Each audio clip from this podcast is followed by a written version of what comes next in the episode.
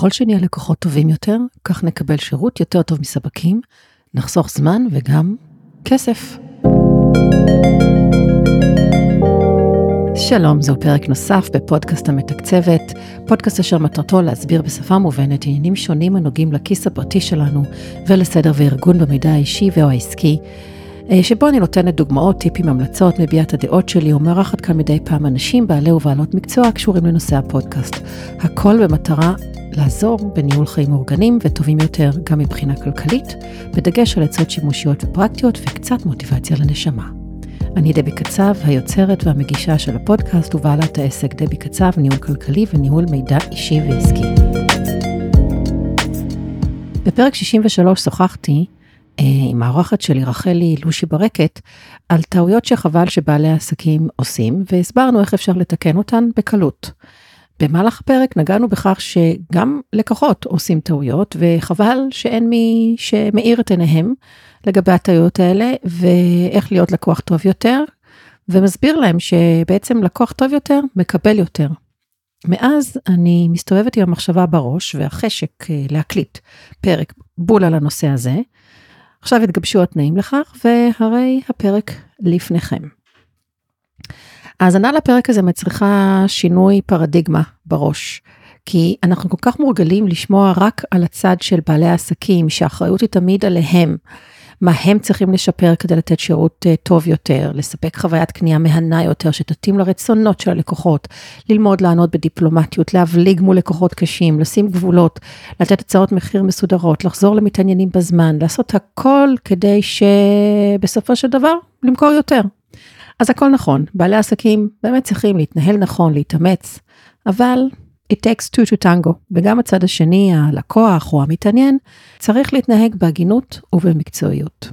הנושא הזה לא ברור ולא מדובר כמעט. יש מין תפיסה שהלקוח יכול להתנהג איך שבא לו, ורק בעל העסק צריך להתאים את עצמו.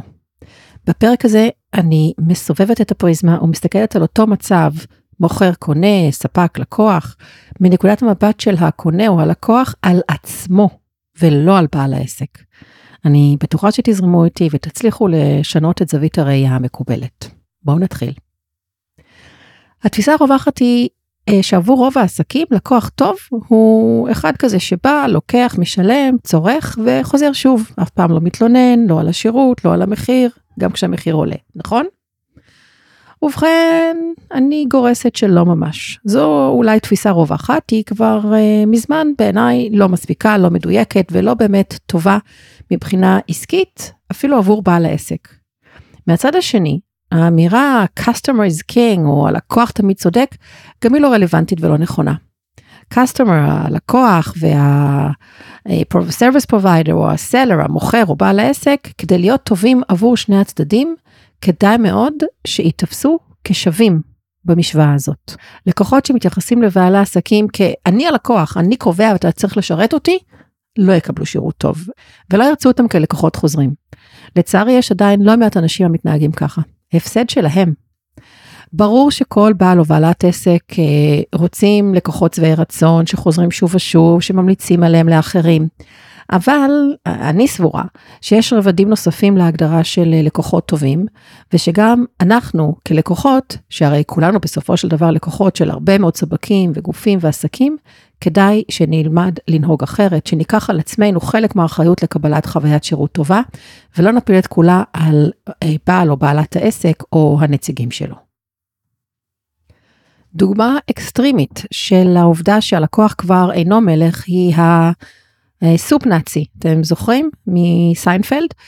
הסופ נאצי, הבעלים של דוכן המרקים, היה מחליט לאילו לקוחות אה, הוא היה מוכר ולמי לא, כשאלה שלא היו האנשים שלדעתו לא התנהגו לפי החוקים שלו.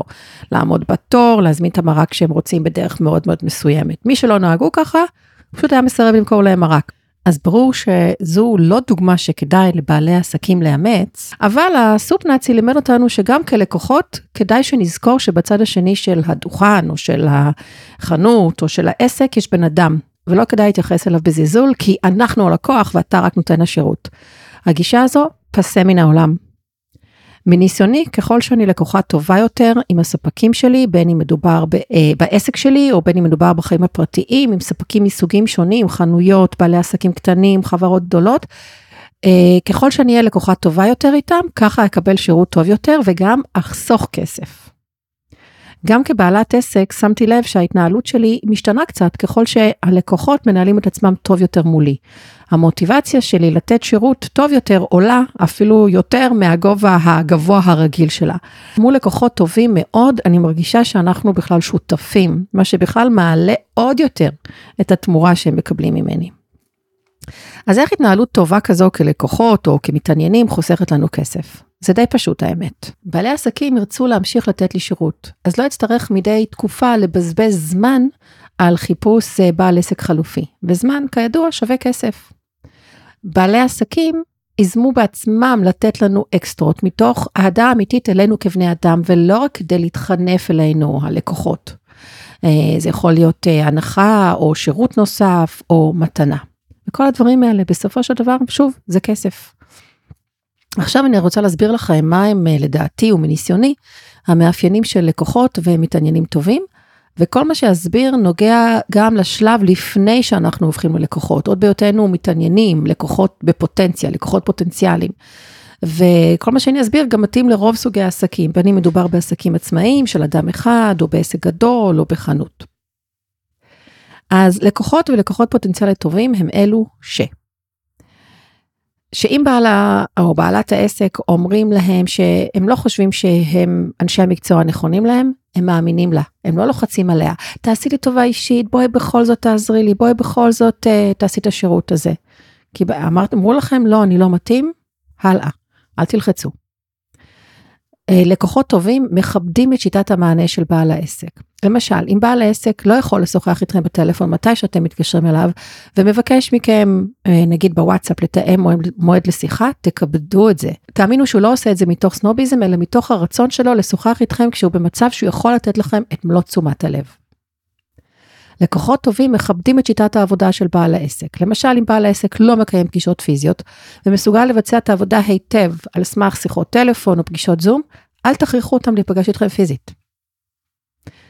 לקוחות טובים לא מתקשרים אה, לבעל העסק בשעות לא מקובלות ולא מצפים למענה בשעות האלו, סופי שבוע, חגים, מאוחר בערב וכולי. גם אם השעות לא רשומות באף מקום, יש פה מה שנקרא common sense. לקוחות טובים עונים לשאלות או הודעות מבעל העסק תוך זמן סביר. זאת אומרת שאם בעל העסק שולח להם שאלה או איזושהי הודעה בוואטסאפ, אה, גם כמו שהם מצפים שבעל העסק יענה להם, אז גם הלקוח צריך לענות להם תוך זמן סביר. מה זה זמן סביר? לדעתי זמן סביר למענה להודעת וואטסאפ הוא באותו יום. עד אותו ערב, כמובן תלוי באיזה שעה זה, ההודעה נשלחה.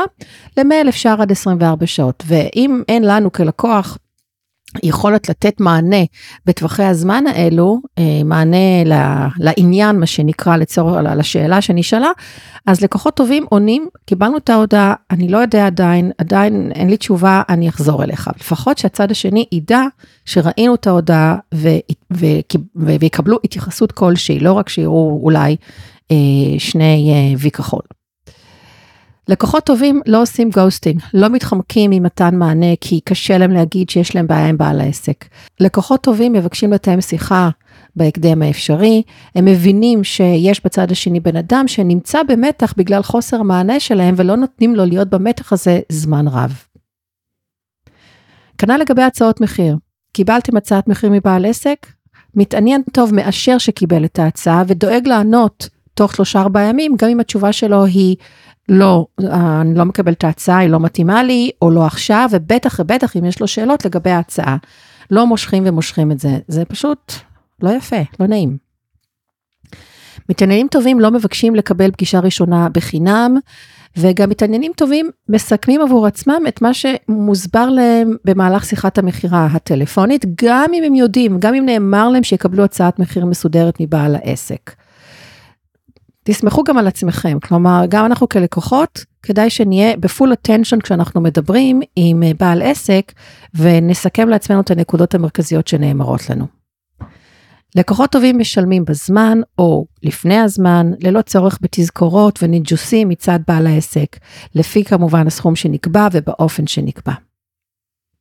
לקוחות טובים לא מבקשים תוספות ומצפים שהן תהיינה בחינם. זה נשמע מאוד uh, הגיוני, אבל תאמינו לי שזה קורה לא מעט.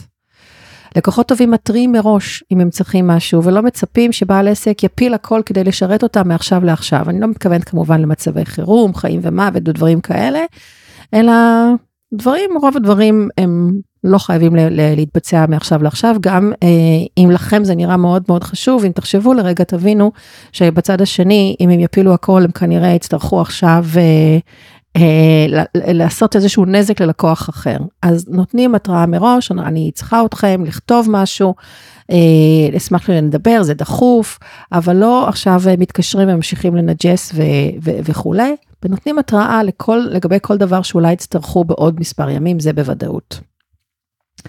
לקוחות טובים מבינים שגם בעלי עסקים טועים לפעמים, ושכדאי לשפוט את בעל העסק על פי דרך ההתמודדות אה, שלו או שלה עם הטעות ולא לפי הטעות עצמה. ומן הצד השני, לקוחות טובים גם מודים בטעות שלהם ולא מנסים להאשים, להפיל את כל האשמה על הצד השני, על בעל העסק. לקוחות טובים של אה, עסקי ייעוץ, כמו שלי למשל, הם לא רק אלו שמיישמים את כל העצות וההמלצות שלי, גם אם הם רק משתדלים, או מיישמים חלקית, הם עדיין לקוחות טובים. כמובן שההפך הוא לא בהכרח נכון, לקוחות שלא משתדלים ולא מיישמים הם לא לקוחות רעים, אלא לקוחות שכנראה הגיעו בטיימינג לא נכון לייעוץ, או שהשיטות שלי אינן מתאימות להם. לקוחות טובים מאוד מבינים את האחריות שלהם ליישום ולא מטילים את אי הצלחתם על בעל העסק, שכמובן חייב לעשות את כל מה שהבטיח כדי לסייע להם ליישם.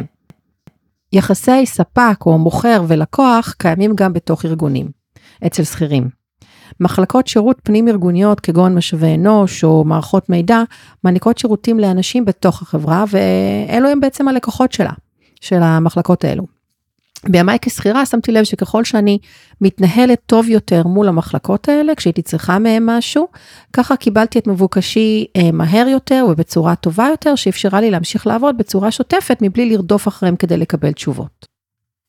כמובן שזה לא קרה עם כולם לצערי, כי אנשים בצד השני לפעמים שיחקו במלחמות אגו קטנות ומטופשות, כדי להרגיש שיש להם כוח.